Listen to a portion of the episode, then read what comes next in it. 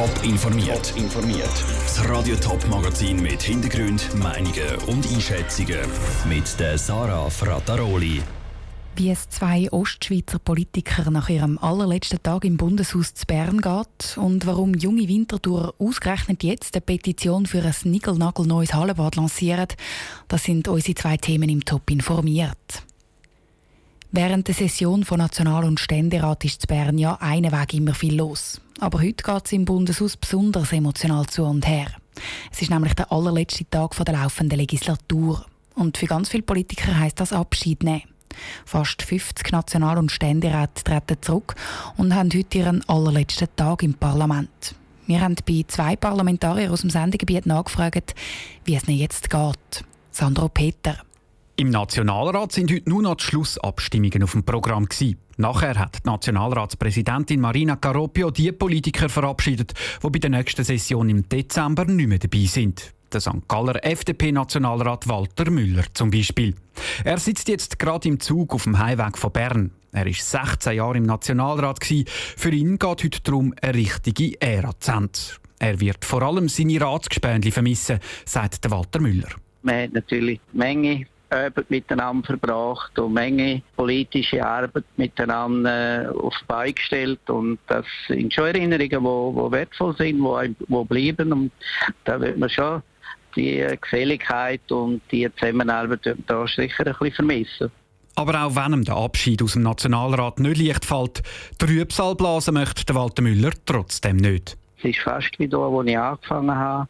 Irgendwie spürt man, jetzt kommt eine neue Phase einen neuen Abschnitt im Leben und von dem her gesehen, ja, geht es mir gut. Er freut sich vor allem, zum mehr Zeit fürs Privatleben zu haben, zum mehr lesen, mehr im Garten werkeln und mehr reisen. Auch der Thurgauer SVP-Nationalrat Markus Husamme freut sich auf die viele Zeit, die er plötzlich wieder hat, wenn er nicht mehr ständig muss auf Bern pendeln muss. Er wird dann wieder mehr auf dem eigenen Bauernhof arbeiten. Ich habe das Amt immer als Milizfunktion gesehen und der Betrieb daheim ist weitergelaufen und äh, ich werde jetzt einfach vermehrt Arbeiten wieder selber machen, die ich Angestellte habe müssen überlassen in der Zwischenzeit. Der Markus Husamen war acht Jahre im Nationalrat. Und wie der Walter Müller sagt auch er, dass ihm vor allem das Zusammenarbeiten mit seinen Ratskollegen fehlen wird. Aber es gibt auch Sachen, die er nicht wird vermissen Ja, die endlosen Debatten, wo meistens nach den ersten zwei Referaten schon alles gesagt ist, ja, die werde ich nicht vermissen. Der Markus Husamen im Beitrag von Sandro Peter. Ganz vorbei ist die Zeit im Parlament für den Walter Müller, den Markus Husamen und die anderen Politiker, die den Rücktritt gegeben haben, übrigens noch nicht. Sie sind offiziell noch bis Ende November gewählt. Bis dann ist zwar keine Session mehr, aber für die ein oder andere Kommissionssitzung pendeln die Politiker eben doch noch auf Bern. Ab dem 3-Meter-Gumpen Längen schwimmen oder einfach ein bisschen baden. Viele Leute ziehen jetzt vor allem bei Hudelwetter ins Hallenbad. Zur Wintertour gibt es momentan aber nur ein einziges Hallenbad. Dort innen ist im Winter darum mit ziemlich dichter Stress angesagt. Das soll sich jetzt ändern, fordern die junge Wintertourer und lancieren heute eine Online-Petition für ein zweites Hallenbad. Dass die Petition kurz vor der Abstimmung zu der Traglufthalle im Geiselweid lanciert wird, ist kein Zufall. Sandra Wittmer.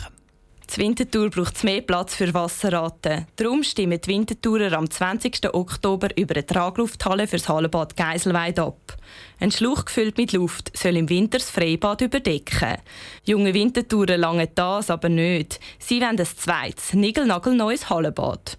Darum haben sie die Online-Petition «Zweites Hallenbad jetzt» gestartet.